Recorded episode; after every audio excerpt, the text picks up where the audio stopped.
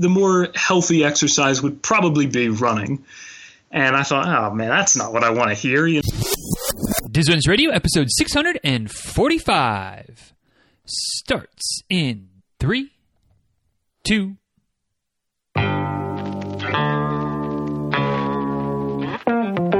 Welcome back to Diz Runs Radio, where I talk with runners from all corners of the running world about running, life, and everything in between. I'm your host, Denny Krahe, and it's just about time to head out the door for an easy run and a great conversation. So if you're ready, then I'm ready. Let's get started.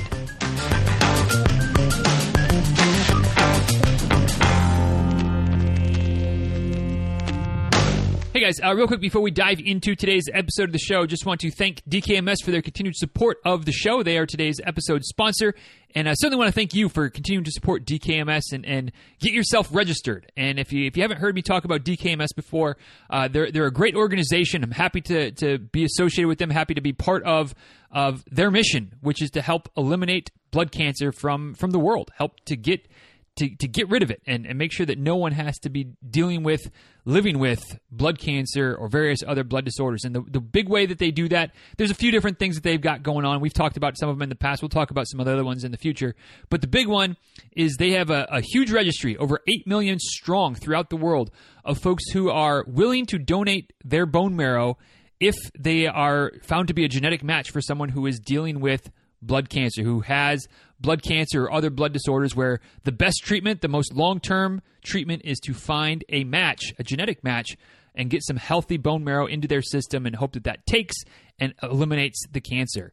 And uh, to date, there's been something like seventy thousand plus of those of those uh, transfers that have happened. We've talked to some folks in the past. Uh, Burcu Mirza comes to mind uh, just a few a few weeks ago, uh, who was a donor and now has just recently run the New York City Marathon. So she's run her first marathon after donating bone marrow. So clearly, you can do this, and it's going to have no long term implications on on your health, on your fitness.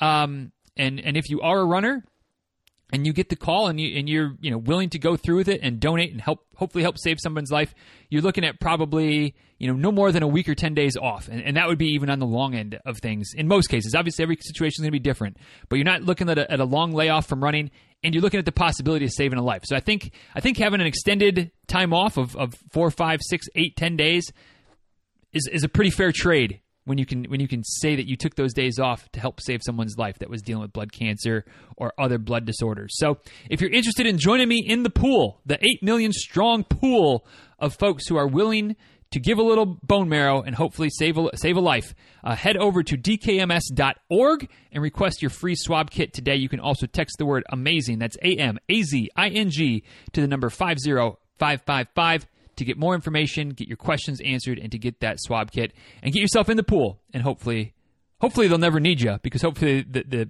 you know the blood cancer will be eradicated sooner rather than later. But if someone is a match for you and they, they need your marrow, they'll contact you. DKMS will take care of all the, the logistics, and you just get to hopefully save a life. So thanks to DKMS for their continued support. Thank you guys for supporting DKMS and, and the really truly great work and life changing work in a lot of cases that they're doing. So, dkms.org or text the word amazing to 50555. And now, let's go ahead and get on with today's episode of the show. Hey guys, my uh, guest today is a guy that started his ultra running career a bit earlier than most. Uh, at the ripe old age of 16, if uh, UltraSignup is to be believed, he finished his first ultra marathon and he pretty much hasn't stopped running them since. So, uh, so much for that whole quote unquote "you shouldn't let kids run far" thing, right? Um, anyway, uh, I'm, I'm, looking forward to hearing about how he got started so early and and you know uh, more of his story as we go. Uh, and in order to do that, we've got to welcome him to the show, right? So it's time to welcome Mr. Aaron Iles to the show officially. Thanks for uh, joining us today, Aaron. Really appreciate it. Thanks for having me. Looking forward to it. Yeah, definitely. And uh, guys, if, if as we go today, if, if you know you're like, gosh, this guy sounds pretty cool, which I think you're probably going to get to that uh, conclusion at some point or another.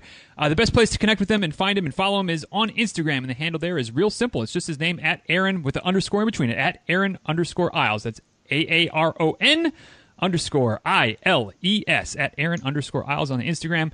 And as as per usual, we'll have that linked up in the show notes if you can't get to uh, get to your phone right now, or if you're out on out on the go doing whatever.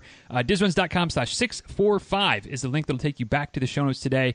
Uh, the, the the summary of the conversation with Aaron, photos, links, the whole nine yards uh, dizruns.com slash 645.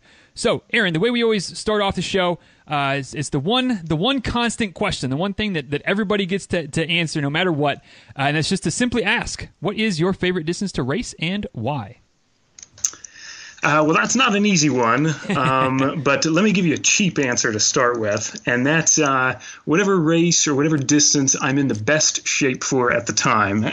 Okay. now I know that's a, a bit of a cop out answer, but it's the truth. You know, if you're if you're in shape to run a marathon, it's a lot more fun to run a marathon than it is to run, say, a 50 miler or something like that, and vice versa.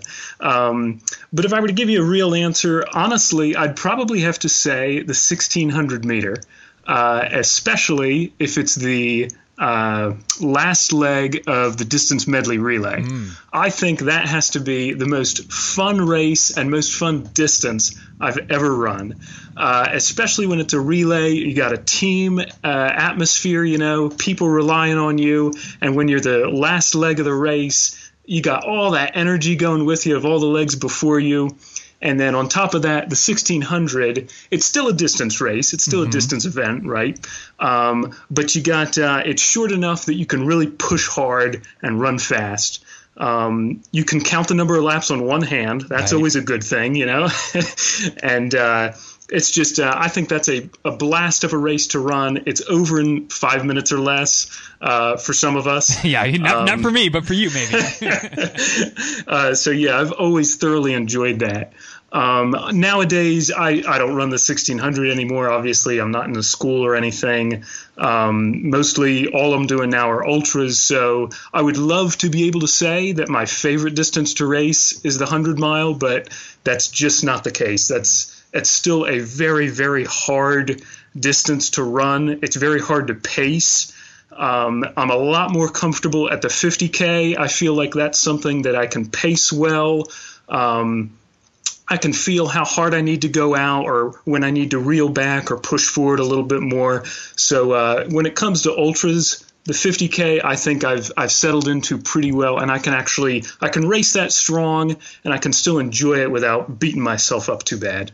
Gotcha, gotcha. Yeah, that's that's. Uh, I, I will admit that, that that original question is one that probably the ultra runners have the most difficulty answering because yes. because there are there are so many different obviously distances but then each distance there's so much variation from course to course and year to year, and, and sometimes just from the beginning of the race to the end of the race based on weather conditions. So uh, that, right. that's definitely a, a, tricky one. And, and uh, the DMR, that's that's not something that you hear very often about on the show.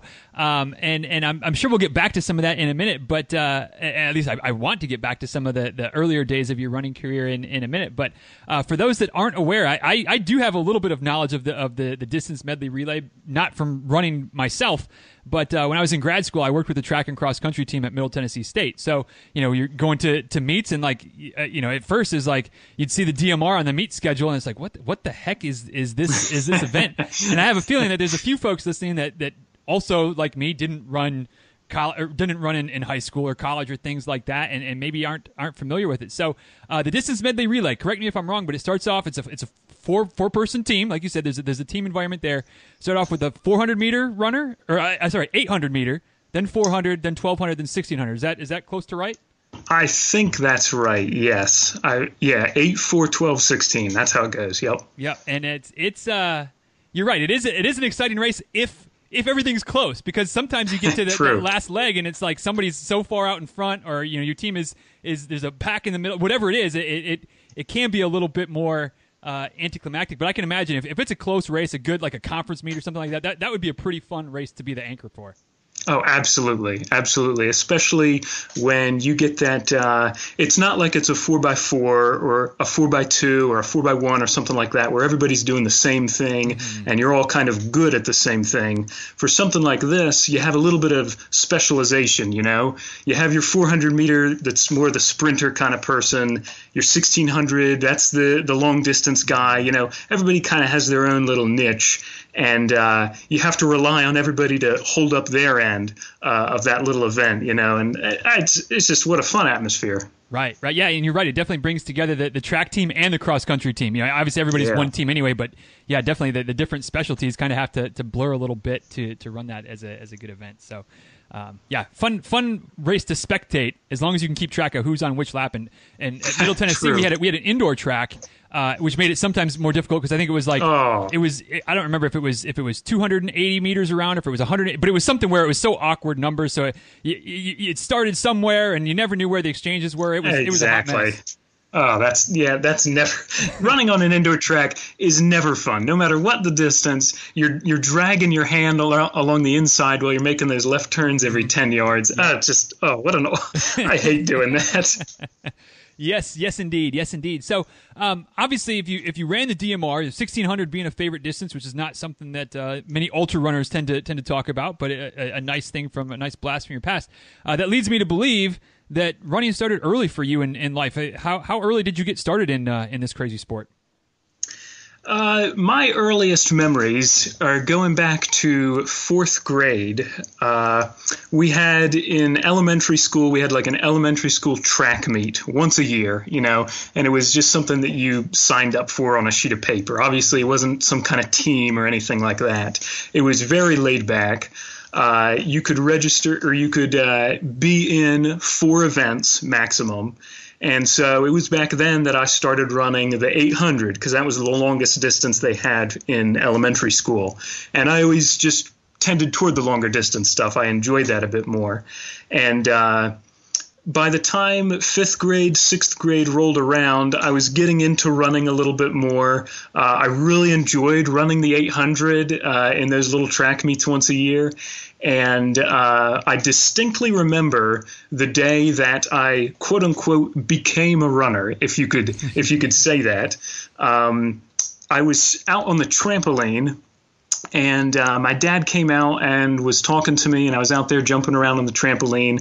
And uh, i asked him now the question is a little bit more obvious to us nowadays but as a 10 year old kid i didn't know any better but i asked him what's a healthier exercise uh, cycling that is you know riding your bike or running?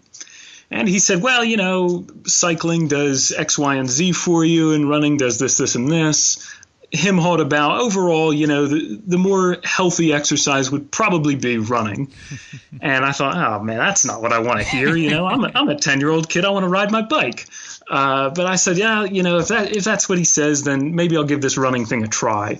So uh, it was in 2003, June 1st, 2003, that I got my first um, running log, and it was actually a paper log uh, from Runner's World magazine.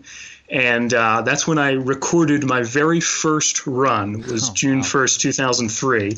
It was a uh, seven point eight mile run, and it took exactly sixty minutes. It was during our elementary school picnic at a park. Uh, I did not picnic. I spent the whole time running.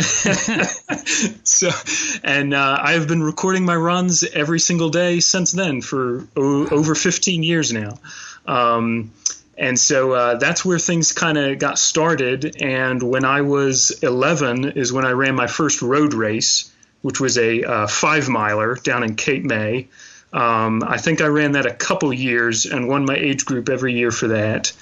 And then uh, when I was 14, or I'm sorry, when I was 12, I did my first half marathon in Philadelphia. And I won my age group for that, I think three or four times. Uh, and then when I was 14, I did my first marathon. Uh, that was also Philadelphia.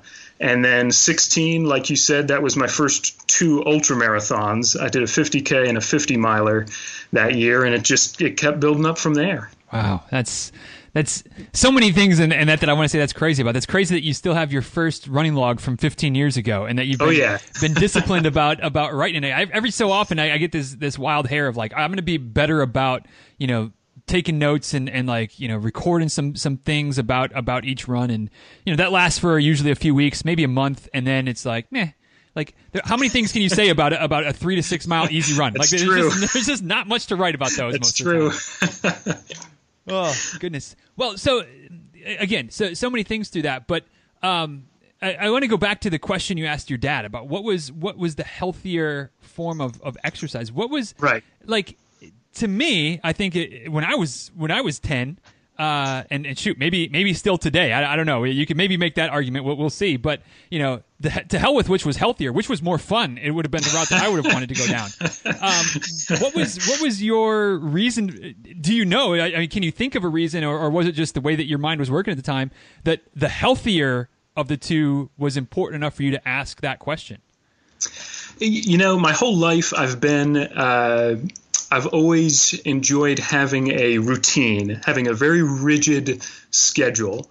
Uh, I think from first grade all the way up to uh, a senior in high school, I sat in the exact same lunch seat mm. uh, every day. Uh, in class, I always sat in the exact same back right corner seat every single class I went to. Um, I've always parked in the exact same spot all four years of grad school, or two years of grad school, all four years of undergrad. Uh, I'm just very much a creature of habit.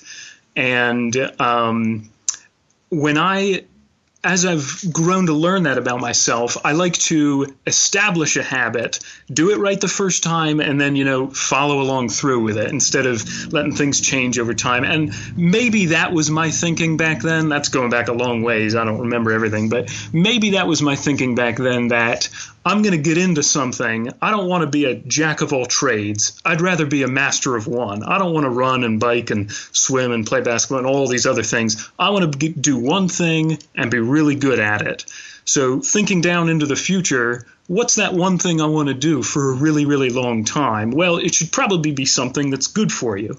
Uh, and you know, running obviously cycling is also very good for you, but running, you know, you're you're weight bearing, you're mm-hmm. using your core, all kinds of different things. So I think that was my thinking back then. Whether or not that's actually the case, I'm not sure, but I do distinctly remember that day and me asking that question, and that's what that's what put me on the path I am today. Wow, that's that's uh, like I said, it's just it's great to me. That the, the craziest thing of that is is that the healthy was what was what was what you worried about, and especially because you said yeah. you were hoping that the, that the cycling that you wanted to ride the bike was going to be the answer. Like, exactly. just just go ride your bike, like whatever. But it's it's it's crazy, you know, looking back and seeing how like that that one moment really stands out and put you on the path and and and here you are you know at, at this point so many years later still running still running far still running fast you know it's it's uh it's kind of crazy when you start connecting those dots so um you know, and then again, all right. So, so I don't know why I'm so drawn to this healthy bit of it, but but I really am. Um, you know, which is more healthy, running or cycling? So you hem and haw, or your dad hems and haws and, and, gets to to maybe running, so you, you go down that route. But you know, still to this day, like I mentioned in the intro, there's there's a lot of that talk of you know kids running is great, but they shouldn't run very far. You know, kids kids before right, you right, know, b- right. b- at least before puberty, but certainly even even through puberty into maybe even high school or early college years, they really shouldn't run marathons. Maybe even shouldn't run half marathons is what a lot of folks tend to tend to say. Mm. And clearly that that wasn't the case for you. Um, so with this this idea of of running being a healthy activity, and you're obviously passion for it, talent for it. Um, was was there ever anyone, doctors or or coaches or things like that, that were trying to to tamp you down to not run as far? Right. Um, well, I'm no doctor, I'm no PT or anything like that. Uh, but there were concerns that my dad had um, when I was that young about, you know, whether or not I should be running those kinds of distances. My dad has been involved in athletics and health his entire life. Uh, he's very knowledgeable in the area, so it's not like we were going into these things uh, blind um, with guns blazing. Uh, I remember when I was younger, uh, I would go to the high school. He was the athletic director of a high school in the area, and I would uh, meet with the um, athletic trainer quite a bit. And uh, I believe we talked with those athletic trainers a number of times about, you know, Aaron wants to do a marathon. Is, is this good for him to do? You know, he's still growing, et cetera, et cetera. Um, and I think it boils down to if biomechanically the runner is sound, mm-hmm. uh, you should be okay. Now, again, I'm not a doctor. I'm not going to make any kind of recommendation there, but uh, I know there's been talk about that nowadays, and you know they don't like kids to run too far. Maybe that was just a product of you know, being 15 years ago, I didn't right. really know that much about it back then. Um, but I turned out okay. Uh, I'm still alive. I'm still here. I'm still healthy. Never had any serious injuries or anything. I do remember in the Philadelphia, I believe it was the marathon. uh, I wanted to run it when I was 14, and the uh, race director said, No, we're not going to let a 14 year old in here. And uh, we went back and forth with them, and they said, Okay, we'll let you run it so long as you have a parent or somebody else running there with you. Mm. And you will sign this waiver saying that we are not responsible for any, you know, physical right. issues that may come to you. And if and if there were any physical issues with me, they would not treat me.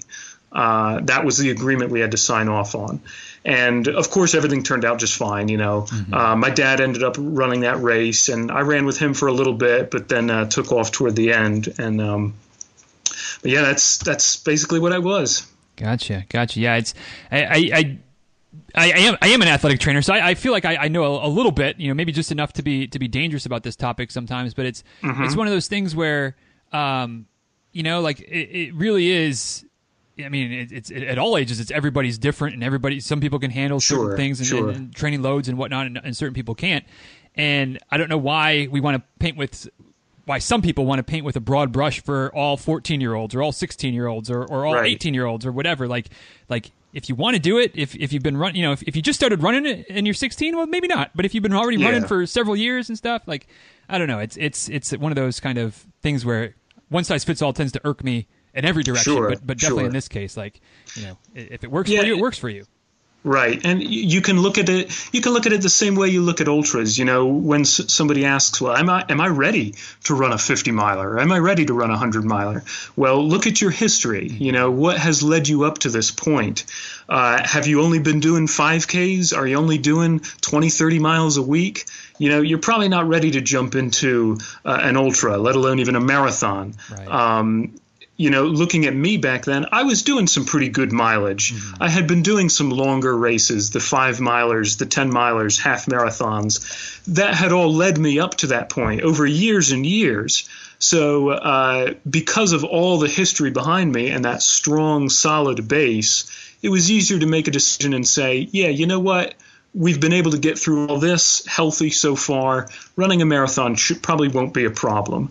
Right. Uh, and you can look at that at uh, at any age. Mm-hmm. Yeah, and, and, one other kind of thing on the topic, and I, I, don't know if this is a question more than a statement, but I'd love to your thoughts on it as well, Aaron. Is I heard somewhere, and I can't remember who it was. It was some exercise physiologist. I can't remember if it was if it was a, a video or if it was in a, in a paper or, or wherever it was. But the point that they made was almost that when you're when you're young, when you're in that kind of puberty rage, when when growth plates are still growing and things like that, it's actually safer physiologically to run longer than it is to do like heavy duty sprinting. Almost like I think it's fairly well accepted that for, for kids that age, lifting max weights isn't necessarily the best thing, but you know, doing lighter weights and, and higher reps is, is just oh. fine. Um, and kind of that, that same tie in with, with, you know, short sprints a few of them are okay, but like really hammering those sprints hard is going to have a, a, higher risk for issue than obviously if you're well trained and you, you gradually build up to it. The longer distance is not as as hard on the body as sometimes we think. Interesting. Interesting yeah, I, I, found that interesting as well. So it, it's always, like I said, always something that's kind of a one size fits all thing, or, or, shouldn't be a one size fits all thing about when can somebody start running. Um, but but always love to hear from folks that did run their first, you know, their, their first marathon, their first ultra shoot while you're still in high school. That's that's uh, you know, it, it just kind of sh- sheds light that you can do that and still be still be fine as an adult, functioning Absolutely. adult, healthy runner as well. Absolutely, yeah. Functioning physically, mentally, yeah, you know. it, it, depends on depends on who you ask, I guess. On that depends that on who you ask, exactly. Right. so you know, like you mentioned in the introductory question, the, the, the DMR was was a race that you enjoyed. Uh, obviously, that that tends to, to make me believe that you ran for the, the college team and, and probably the high school team as well. Um, I know that when, like I said, when I was in, in grad school and working with the, the track and cross country team, I don't know that there was a like a hard and fast policy against the distance runners racing longer distances than than kind of you know the the, the, the typical standard kind of cross country uh, distance of I think it was 8k or 10k something like that. I could probably 10k, but whatever it was, like like they're like you know we had we had athletes that wanted to run half marathons.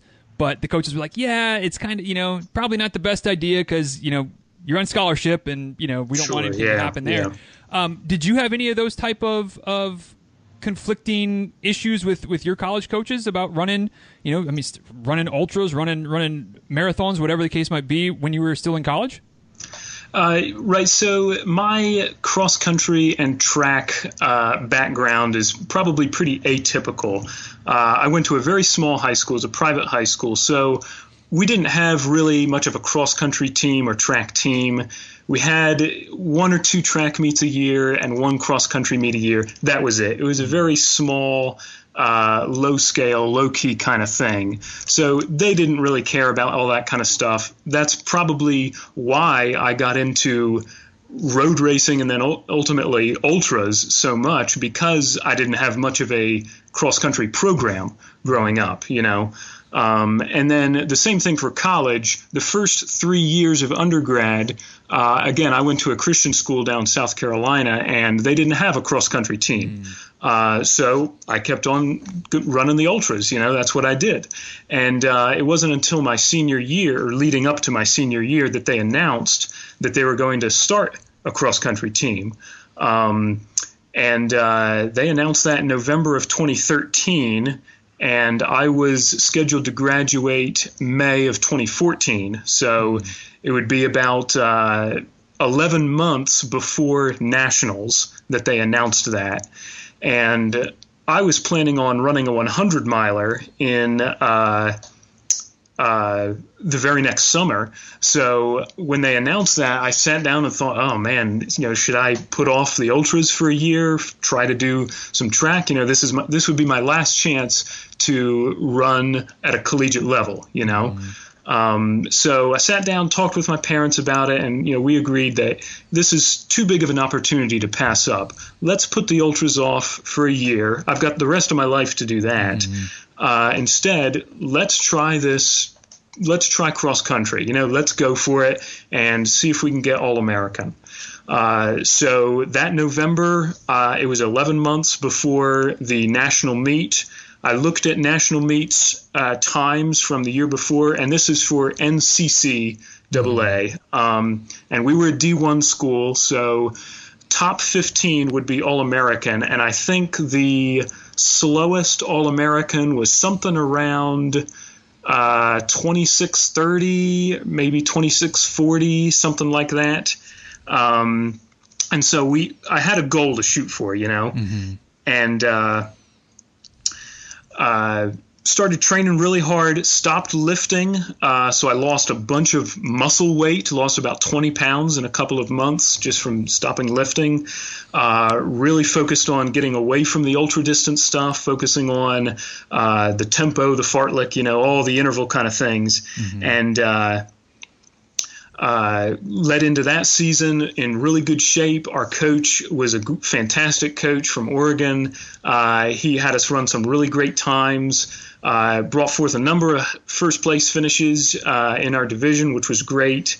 And then nationals came around, and I ran uh, a 26:10, I think it was, uh, for the 8K, which was good enough for ninth overall. And nice and uh, All American. So it was, it was a true blessing. Uh, it was a really, really good season. Uh, I thoroughly enjoyed it. I'm so glad that I took the opportunity to do it. And then uh, after that was was track. So that's where the, the DMR and whatnot came into place. Yeah.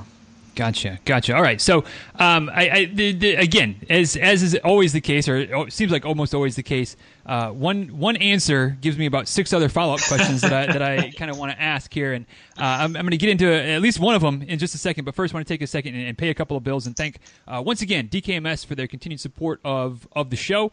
Um, as as I've said several times, because they've been they've been around for a while now, and, and, and we have a pretty good relationship. Uh, the work that they're doing is is way more important than uh, certainly the work that I'm doing. Uh, DKMS, for those that aren't familiar, uh, it's an international nonprofit that really is uh, dedicated towards helping to uh, fight the fight against blood cancer and really get rid of blood cancer and all other blood disorders from uh, from existence is is the ultimate goal.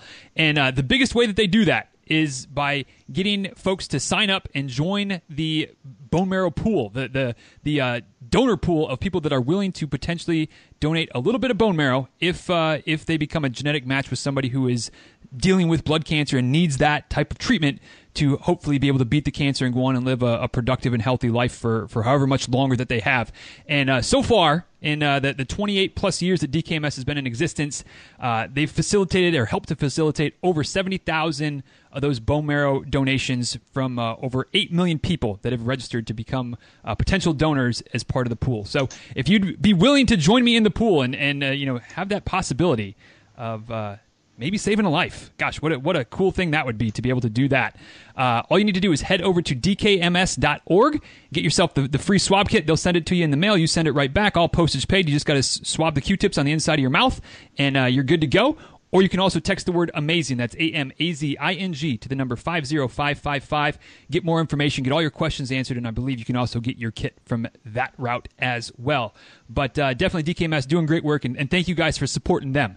Uh, it, it, really uh, is awesome to see so many folks that have, have heard about DKMS from the first time through the podcast and uh, been willing to put themselves out there as a potential lifesaver, potential marrow donor for somebody that's in need. So dkms.org, thank you for their thank them for their support. Thank you guys for supporting the sponsors to keep us on the air. So, um, Aaron, coming back to to kind of that that story of how put the ultra ambitions on on hold for a minute uh, to to run. Uh, on the cross country team, run on the, the track team, get yourself a, a little All America uh, status, which is which is pretty darn cool, and certainly is not something that uh, a lot of folks can say that they have. Um, if I if I heard that story correctly, that was kind of the first time that that it sounds like at least that was kind of the first time that running was became a team sport for you. Even though obviously there's still um, individual goals and individual you know. Uh, you know, you're still running your own race, but you're running as part of a team component. Uh, if, if that's the case, how, how, was that experience of, of being a part of a team for for maybe, at least as a runner? It sounds like the, the first time. Yeah, you're absolutely right. It was not only my first time being on a running team, but it was also my first time having a coach, mm. uh, and so that that was a, a, very different dynamic, and it was wonderful not to have to plan my own runs every single day. uh, man, it was so nice to have somebody else do all the work, and uh, it's amazing just how much uh, harder you can be pushed when you're not dictating exactly what you're doing every day.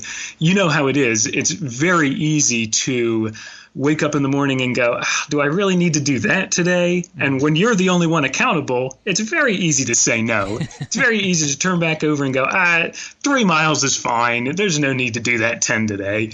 Um, but with a coach, that's not the case. Uh, and so, uh, yeah, we had a fantastic coach and we had a really great team. Uh, we were a very inexperienced team. There were only a handful of us that really had any kind of cross country background. Um, but uh, our team worked really hard. We improved significantly throughout the season. We really closed our one to five spread, uh, which was great to see, especially an inaugural team. Mm-hmm. Um, we had we won a couple of meets, which was really great.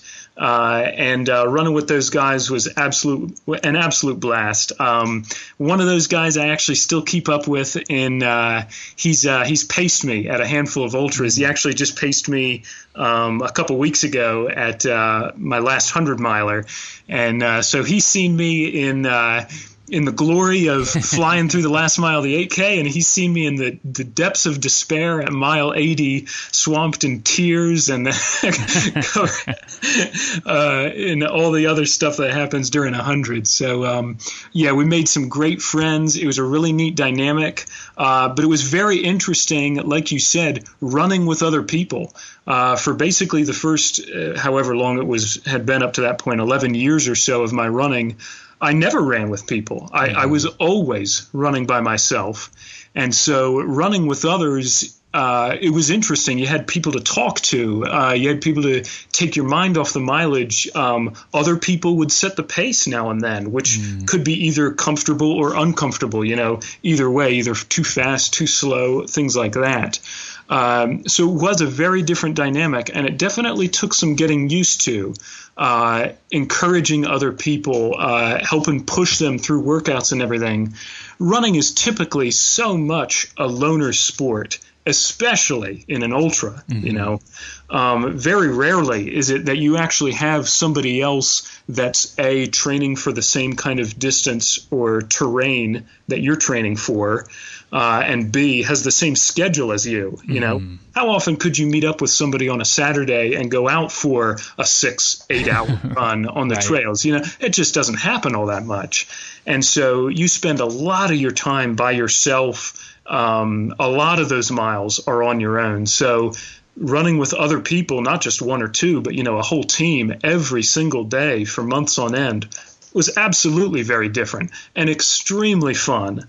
Uh, man, it would be nice if you if you had that leading into ultras, you know. But uh, as you grow up and you're out of school and uh, you're away from those kind of people that have like mindsets, you know, that's a lot harder to do. Yeah, yeah, and I mean, shoot, it's it's it's. I feel like it's the same, just whatever distance you might be running, because like we've got a very good, uh, great running community here in town that I used to be really plugged into. But you know, you you. you family dynamics change a little bit and all of a sudden Sure. the, the, those the times of the runs don't maybe work as well as they used to or you know i've switched over to be much more heart rate training so all of a sudden like there's no sense in me trying to run with these guys because Yeah. they're going to leave me and and I, I could keep up with them but my heart rate's going to get too high so it's it yeah it definitely is is nice to have that that opportunity to have some folks to train with when uh you know and, and you can just like you said just just go and enjoy it and not have to to think as much and and uh, have somebody else push you once in a while which which is always helpful. Um so again in in in college the, the last year you're, you're running these races um, as part of the, the team cross country team track team. Uh, cutting I'm, I'm assuming and, and uh, you know I don't like to make assumptions but I'm assuming kind of cutting the mileage back maybe a little bit from what you had been used to when you were training for some of these ultras.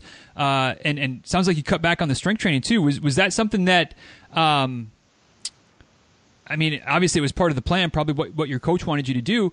But how do you think that that base of of ultra running and some strength training and, and, and having some muscle mass that that uh, you know that, you said you kind of lost some of that when you got into the more organized team activities. Um, how do you think that set you up to be successful as as a cross country runner at, at that point in your life? Yeah, it was a very, a very interesting dynamic, and I was interested to see exactly how my body uh, would respond to that. Uh, I played soccer and basketball for years, so um, I was a pretty well balanced athlete, you know. Uh, but that, when that announcement was made about cross country, I was probably 195 pounds. Uh, because I had been lifting a ton and was probably even too big for ultras. But with an ultra, sure, every extra pound counts, and you don't want to be carrying more weight than you need to. Absolutely, but it doesn't. I don't think it matters quite as much as if you were, say, a marathoner. You know, where you want to be light and fast. For this, you can be a little slow, right? Well, and especially just to cut in, but especially you're going up and down some mountains and stuff. Like having a little bit of muscle to, to do some climbing isn't isn't a bad thing. Absolutely, absolutely, and especially as far as lower body stuff goes, totally. Uh, but I, I did a lot of upper body. I was I was a pretty heavy dude, so stopping that, cutting back on the protein and everything, I shed 20 pounds, no problem. I got down to 175, and that was as low as I possibly could get. Which even for a cross country runner is still pretty Still- heavy. Yeah, yeah. uh, I was no doubt the biggest guy out there on just about all those races. Um, but uh, boy, did I feel light and fast, you know, uh, after carrying around all that weight for so much time. Um, definitely having that leg strength uh, made a huge difference. And I think that's true with probably any distance. The stronger your legs are, you know, the harder you'll be able to push off the ground. Simple physics. And especially when it came to hill climbing, really steep stuff, or when we had really gnarly technical terrain, uh, that was my home. You know, I grew up training on that kind of gnarly technical stuff out in Pennsylvania that's just that tears people's feet apart, you know. Uh, and we had a handful of races where we got to run on that really rocky, nasty stuff. And uh, boy, I was right at home there. I so thoroughly enjoyed that kind of thing. Um, my cardio obviously was nothing coming into this, uh, so that was something that needed to work. I needed to work on quite a bit. Um, but yeah, no doubt the uh, the strength was huge uh, coming into a race like this. It made me a very good uh, finisher. Uh, I felt like it was tough to outkick me. I don't need to. I don't want to toot my own horn or anything, uh, but because I was so incredibly strong and I had that nice base of uh, sprinting and soccer and things like that, mm. uh, I could kick really well. And uh, I think that was one of my big strengths in those races. Gotcha, gotcha. All right, so um, I, I, there's probably a half a dozen other questions that I could ask about uh, kind of those those college days and those those early days of, of distance running and, and you know as, as you progressed while you were still quite young. But uh, do want to kind of fast forward a little bit more into to the present tense. So um, you know you've continued to run you've continued to, to push the distance out from you know the quote unquote just ultra distances of 50k and 50 miles out to, to the 100 mile distance what keeps you what keeps you going? Like what, why what, what keeps you pushing? What keeps you striving to go to go farther um, and, and, keep doing these crazy things? Like you said you know it might be a six seven eight hour run on the weekend. Like why why keep going so far? Right. Right. It's uh there's no doubt that running ultras and even more so training for ultras, is very difficult. Uh, and at times it can be depressing. Um, there's a quote uh, by Steve Prefontaine that I came across years and years ago, and it's always stuck with me. And it says, To give anything less than your best is to sacrifice the gift. Mm-hmm. And that's so true. Uh, God gave me the gift of running, the gift of running long distances. And uh, I'm going to do my very best to not only use that gift, but make it the best that it can be. And that means training hard and going out and running these races. And I've always told myself that I'm not going to keep running if I don't enjoy it. Uh, sure, there are elements of an ultra that are not enjoyable. You know, late in a race and you're hurting, you're throwing up, you know, nothing's going down, everything hurts, stomach feels terrible. That kind of stuff is not enjoyable. No, not at all. Um, but after the race, being able to see the fulfillment, being able to see the fruit of all of that labor, that's what an enjoyable thing, what an addicting thing. And I think most of the people in our sport would uh, agree with that. I still thoroughly enjoy running, and while I do, and while I'm still able to, I'm going to continue running uh, because that's the gift that I have, and uh, I'm going to take my fullest advantage of it while I can. Um, the reason uh, the reason I keep doing this is uh, uh, number one, it, it, keeps me on an even keel. It keeps me balanced. Uh, I'm sitting behind a computer pretty much all day, working with my mind pretty much all day. So it's nice to be able to get out, get into the woods, stretch the legs, not think for a bit. You know, uh, there are probably fewer other healthier exercises you could do for your body, especially if you combine it with stretching, cross training, mm-hmm. that kind of thing, you know. Uh, so I think just as far as being a healthy human, it's a great thing to do. Uh, and on top of that, I like to I like to travel and I like to do uh, fast packing and trekking. Mm. Uh, and training for ultras makes you an incredibly good backpacker. you know, when you actually get to go out and walk all day, you go, oh my goodness, this is so slow. I could do this forever. You know, it's fantastic. So you get out on these backpacking trails and they say, you know, uh, estimated time for completion for this route is 14 days or something like that.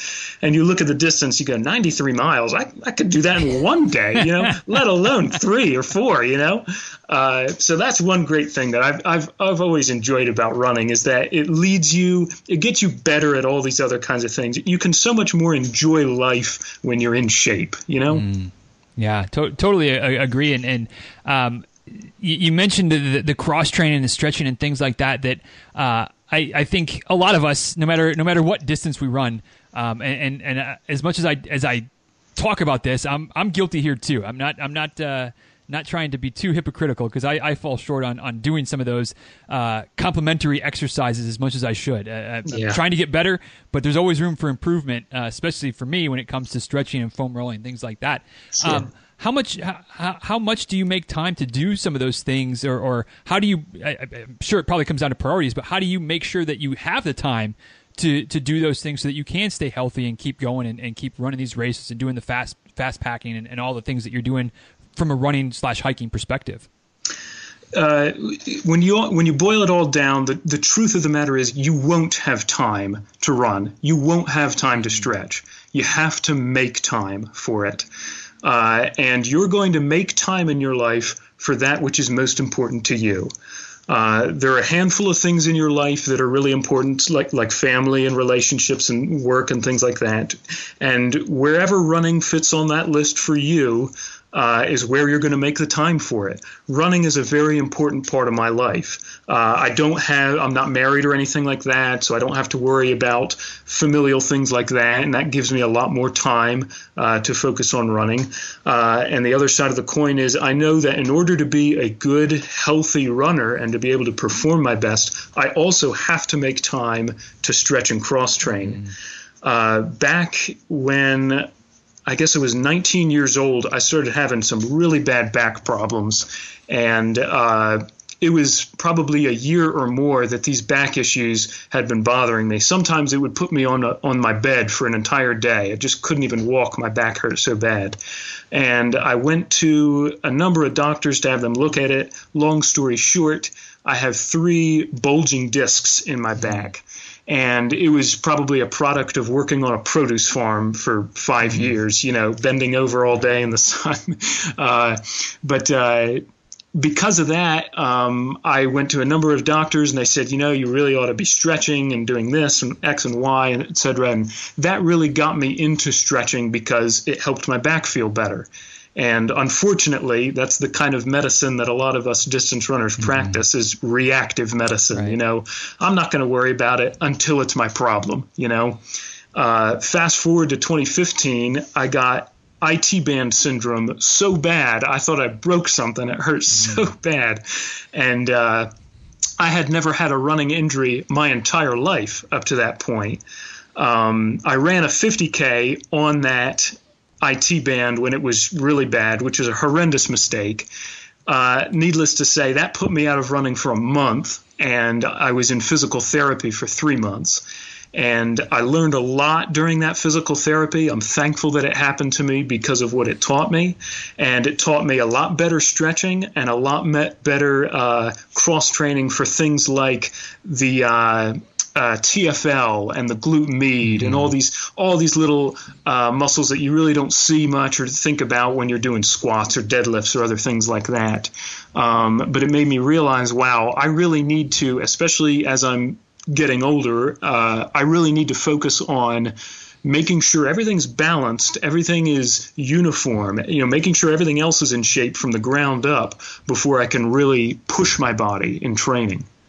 Yeah, yeah, I, I, absolutely agree, and and um, it it is one of those things. You know, you talk about runners reacting to problems. I feel like that's that's uh you know kind of in a nutshell our, our entire country and, and part of maybe even some yeah. some parts of the world that the problem with our healthcare system is that everything is always reactive as opposed sure. to trying to get out in front of things and yes, it's it's you know maybe it can be a little bit of a pain to to do these things or an annoyance, but like you said, it beats the alternative of having to not be able to run for a while because you're dealing with an injury that could have been provo- avoided or prevented by doing some foam rolling, some stretching, some strength training, focusing on like you Absolutely. said, not on the squats, but on the on the clamshells and some of those smaller muscle right. groups that are so vital but so easy to overlook. Right, and when I, as I've been traveling, um, that's one thing I've always had to focus on big time. Was my back is always an issue, and if I don't mm-hmm. do everything just right, make sure everything's stretched, do my little movements and whatnot, my back can throw me out for a day or more. And uh, in some of these trips, I've been way out in the wilderness, and if my back's a problem, that could be a, a serious concern. Right um, especially when there's you know nobody for hundreds of miles or anything, uh, then that could be a really big issue. Yeah, yeah, certainly, certainly, uh, and and glad that uh, you've learned that lesson without having to relearn it several multiple times. Which uh, yes, there might be a few of us listening that have been guilty of that, of dealing with the same thing over and over and over again before you finally figure out, hey, I could just prevent this and, and we never have to deal with it again. Like it's maybe an easier route to go down. Yeah, yeah. So, uh, you know the the idea of predicting the future, Aaron, is is uh, is a thankless task at best, and, and it's, it's never any better than a coin flip. But I, I have to ask, you know, with, with how things have continued to progress for you, and, and you know some of these longer distances and, and the hundred milers and things like that, um, do you, do you see yourself potentially in the future going down the route of some of the uh, even longer than 100 mile distance. I know there's some 200 mile races out there, some 150s, or some of the you know several day races that you end up doing 160, 180 miles, something like that. Uh, any any desire to go beyond whatever level of crazy you're at now and extend the distances even farther?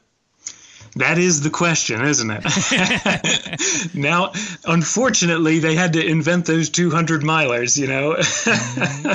So I, I, think any one of us in the in the 100 miler boat with that Type A ultra runner mentality looks at those 200 milers and in the back of their mind is going, "Ugh."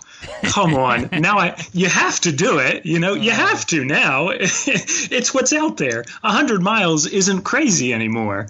Uh, it's become the new marathon. Mm-hmm. It's a long race but there's tons of people running it, you know? And sure, you know, it is still kind of a crazy distance, but it's not as crazy as it used to be. Right. Uh, now you got these 200s. That's the, that's the frontier. That's the crazy distance, you know? You look at that and you go, my goodness, 60, 70, 80 hours of running with, you know, maybe only a handful of hours of sleep. Mm-hmm. That's unreal. And you're talking, you know, 40, 50, even 90,000 feet of gain for some of those things. Um, absolutely, that's in the future. So long as uh, I stay healthy, so long as I, again, still enjoying it. Uh, absolutely, that is a goal. Um, tentatively, uh, I'm looking at 2020 uh, for a 200 miler. Uh, we'll see how things hold up. Right. Um, there's a handful. I still want to get at least another 100 miler under my belt uh, to get a little bit more experience and everything. This year was probably my most successful year for ultras. Uh, I ran six ultras and placed in the top three in four of them. Wow. Uh, so it was it was great. Now, granted, there, there were some smaller races, um, but it was a fantastic year. I stayed healthy. Uh, my mileage was good. I got so much more gain this year than I've ever had before. It was a really good year, and it was really encouraging uh, to see those numbers. So I'm looking forward to next year getting some more mm-hmm. experience under my belt, getting another 100 under my belt, and uh, hopefully in 2020 then we'll give a shot at the 200s and uh, and see how that goes. But yes, absolutely. Uh, absolutely, that's something that's on the to-do list. Um, one thing that uh, I've been getting into recently is this fast packing, and uh, I've so thoroughly enjoyed it. And thankfully, I have a job that gives me enough time to get off work uh, for days or weeks at a time if I need to, and go out and do these things. And so uh, last year, I went to Greenland and wow. did a did a hundred miles bushwhacking out there uh, with one other friend, just with backpacks, no trail or anything, just a map and compass, and we bushwhacked a hundred miles through Greenland. Never saw a single person the whole time. It was mm-hmm. fantastic. Uh, I did uh, went to Nepal twice. I'm going back again this year and heading down to Chile in a, in about a month uh, to do some more bushwhacking down there. So that's something absolutely I want to keep doing in the future, so long as financially mm-hmm. and uh, temporally I can. Uh, and so long as I'm able to run, those things will be that much more enjoyable to be able to cover distance uh, fast every day. Wow, I, I don't know how you wait, you know, 50 minutes to tell me that you've been onto these places to go bushwhacking. and, I'm sorry. no, it's it's all right. Now now we're just gonna you know pencil it in for uh, you know at some point down the line. If, if not if nothing else, at least by the time we get to 2020, you get that 200 miler under your belt. There we uh, go. We'll, we'll be we'll be doing another one of these so I can hear some of these other stories. But uh, uh sadly, because I'm really enjoying myself, but at some point we gotta we gotta put a bow on these things and, and wrap them up. And uh, the way the way that I've been doing that uh, for I, I, kind of always I regularly I regularly still say I've been doing this lately, but I think I've been asking these these kind of closing philosophical question things for several years at this point, so it hasn't been too recent that I started doing this. But I, I, do like to end with what I call a philosophical question, Aaron, and, and it's not shouldn't be. You know, some people get a little bit nervous when I say that and spring it on them without uh, any prior warning, but it's it's really just kind of like any of the other questions I've asked, where it's kind of something that's open ended, uh, very similar to the introductory question actually, where, where you can take it any way you want to go with it. Uh, no right answers, certainly no wrong answers, just kind of whatever your answer might be. And and one thing that, that just kind of popped into my head uh, just a, a, few minutes ago that I think would be a great way to to end this, and I don't think I've ever asked this question before. Maybe I have have. Somebody somebody can tell me, but I don't think so.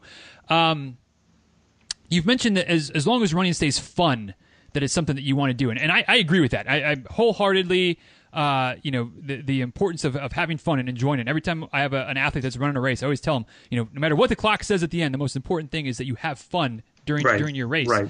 Um, for you, what what is the definition of fun when it comes to your racing? What, what about running brings you that joy and, and, and what gives you that fulfillment, that, that fun factor that hopefully we all have every time we step out the door onto the trail, onto the road, onto the track, whatever it might be. What is fun for you about running? Uh, well, pridefully, it's always fun to win. You know, it's always fun. Even if you had a terrible race and you ran a horrible time, if you cross the line first, nine times out of ten, you're going to be happy with that and you'll be able to smile.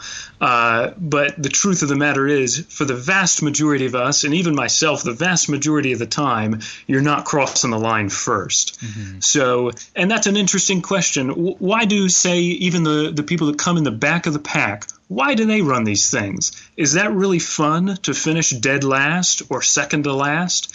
Uh, and I think it is. Absolutely, it is. Uh, they're not making money off of it, certainly. So why else would they be doing these kinds of things? And I think it turns back to uh, what you see in a lot of ultra runners out there. Uh, I think of like Tim Olson right off the bat. That a lot of these people are overcoming uh, demons in their lives. Uh, you see a lot of addicts out there, uh, a lot of, or former addicts, I should say, former alcoholics, things like that. Uh, ultra running is an outlet for these kinds of people. Um, and it's a lot of those type A, really energetic, driven, competitive people. Uh, here is an outlet where they're no longer playing high school or college sports or things like that. Uh, but this gives them the chance to go out there and see what they're made of. And I think that is what we really enjoy about this sport. I don't think there's any other sport out there that allows you to really see exactly what you're made of, to push yourself to the utter limit of human capability. You can always go faster, you know, mm. you can always go further. Take a look at, um, say, like the last man standing race uh, down mm. in Tennessee, the uh, what's that called? Big's Backyard Ultra. Right. Um, wow, what a what a golden opportunity to prove to yourself exactly what you're made of. There is no finish line.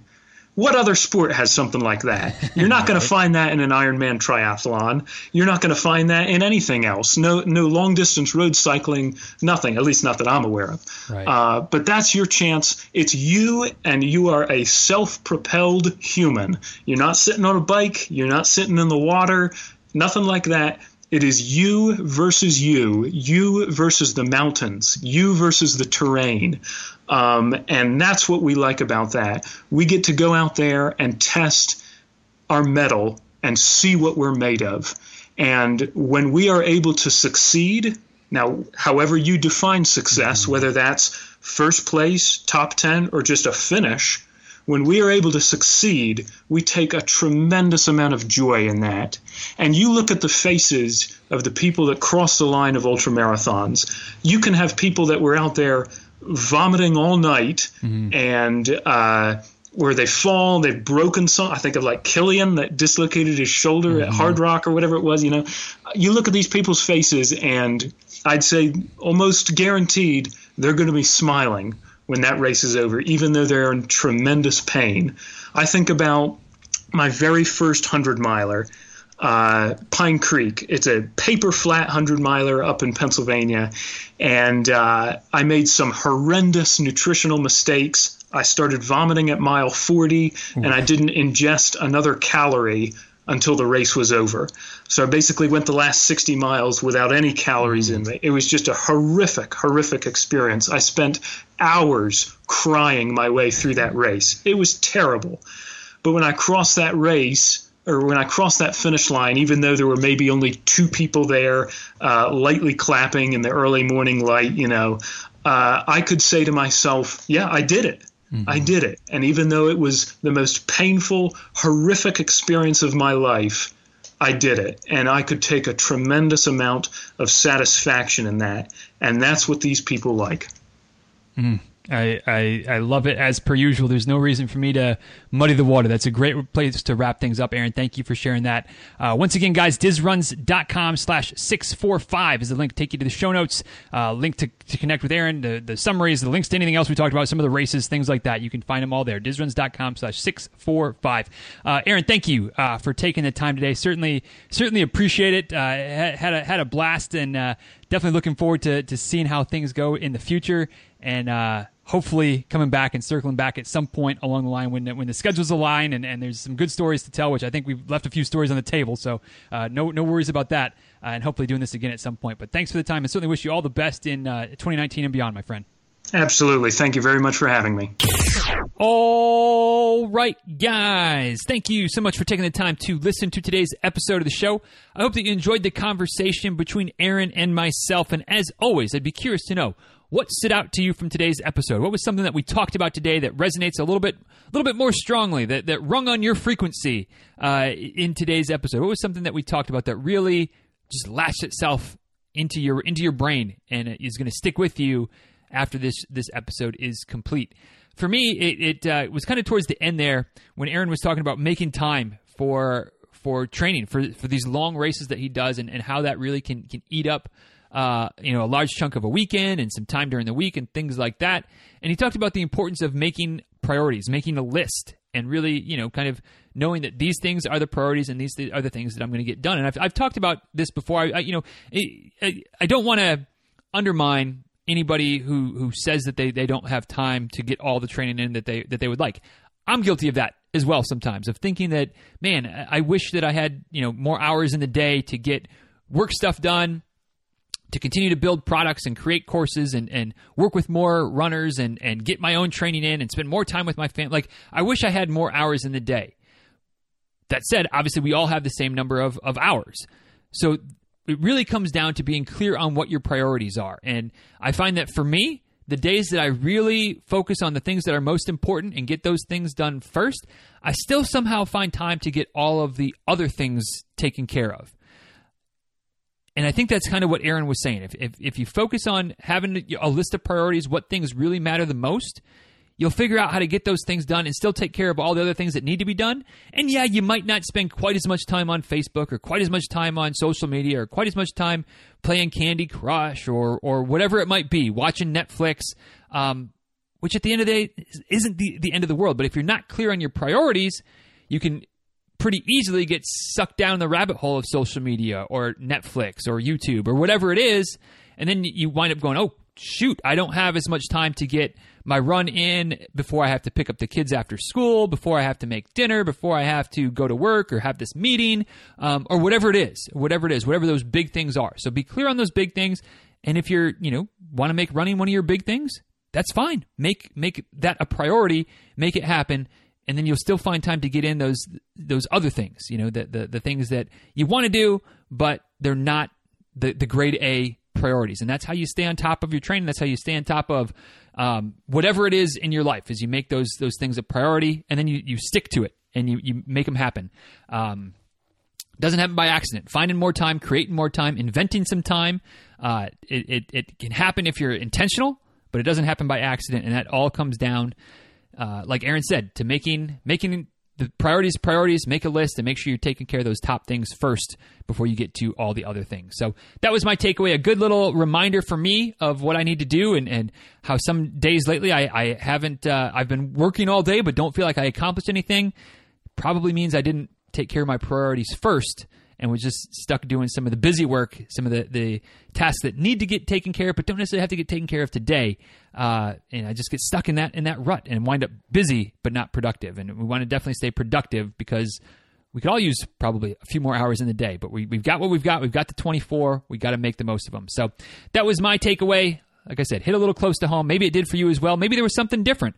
What was it for you that stood out from this episode? Let me know. Shoot me a tweet or an Instagram message at DizRuns. Shoot me an email, dizruns at gmail.com. And of course, you can head over to the show notes for today's episode which you can find at dizruns.com slash 645. You can do that for any episode, of course, whatever the show number is. That's the link to the show notes. There's always links there. If it's an interview, there's usually some photos there, links to contact information. We've got Aaron's contact information linked up there as well. And of course, there's the comment box at the bottom of the post. You can leave your thoughts and feedbacks and takeaways there as well. Uh, and that way others can see them and we can maybe start a conversation going well into the future when other people listen to this episode, you know, four months, six months, eight months, 12 months down the road, they can see what you thought they can add their two cents and the conversation continues. But that's at dizruns.com slash 645 for today's episode. And once again, thanks to DKMS for their continued support. DKMS.org. If you haven't registered yet, it takes about two seconds to get the uh, kit sent to you.